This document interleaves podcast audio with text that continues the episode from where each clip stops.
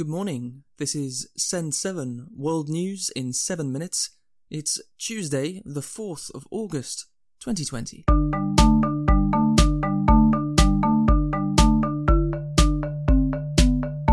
Starting in Europe today, in France, the pharmaceutical company Sanofi was charged by a court for manslaughter yesterday. Sanofi made an epilepsy medicine called Depakine, which is believed to have caused disabilities in 15 to 30,000 children born to mothers who took the medicine while pregnant.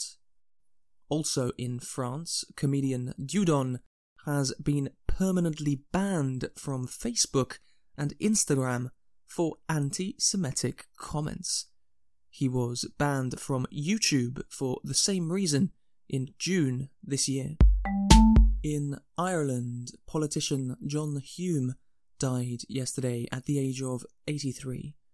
Hume won the Nobel Peace Prize for his work to end sectarian violence in Northern Ireland.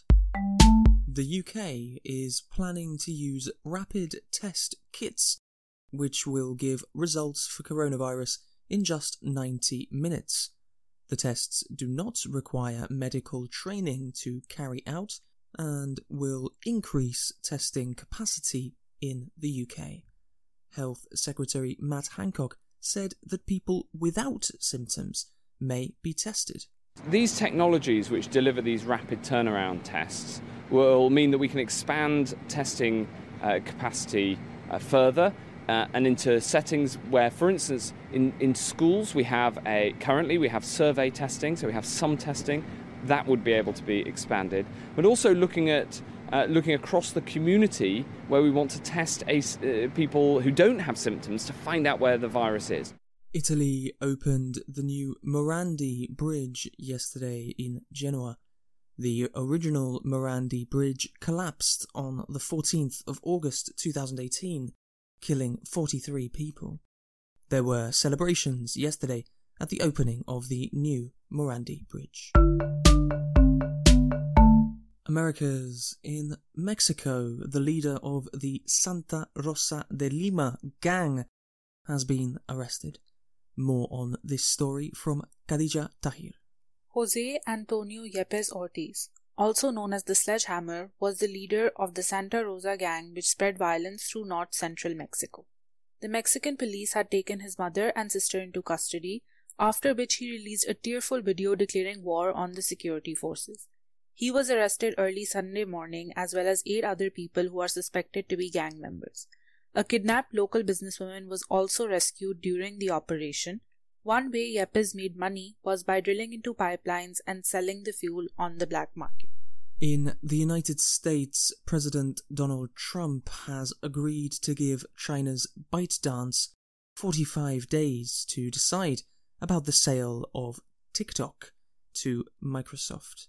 If a deal is agreed, Microsoft would control TikTok's operations in the United States. 1,300 firefighters are battling an extreme fire in Southern California, known as the Apple Fire. The fire has burned 20,000 acres of land, and around 7,800 people have been told to leave the area. Asia. In the Indian state of Punjab, at least 105 people have been killed due to toxic liquor poisoning. 21 deaths were first reported on Friday, leading police to carry out a raid on the illegal alcohol trade. Around 1,000 people in India die each year due to illegally produced alcohol. The US consulate in the Chinese city of Chengdu has been closed by Chinese authorities. The staff were given 72 hours to evacuate on Friday. The Chinese authorities said it was in response to the closure of the Chinese consulate in Texas. Vietnam has placed a second city into lockdown due to a rise in coronavirus infections.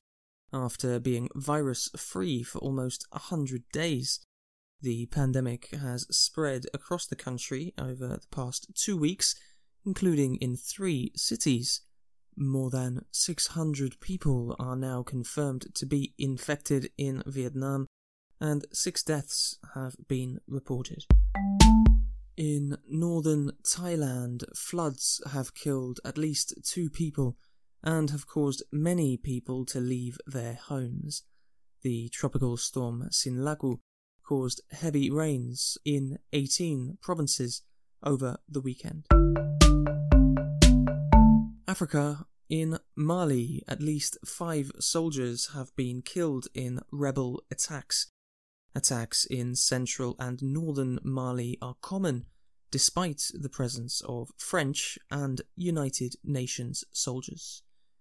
And in Tanzania, an independent miner who suddenly became a millionaire in June for selling two tanzanite stones has sold another gem for $2 million. Tanzanite is one of the rarest stones on Earth. Mr. Laizer, who found the stones, said in an interview yesterday that he will use the money to make a school and a health facility for his community. Thank you for listening to Send 7. I'm Stephen DeVincenzi, and I will see you tomorrow.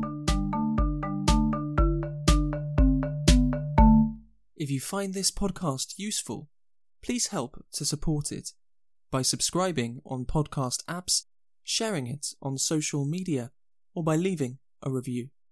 We sometimes broadcast messages from our listeners.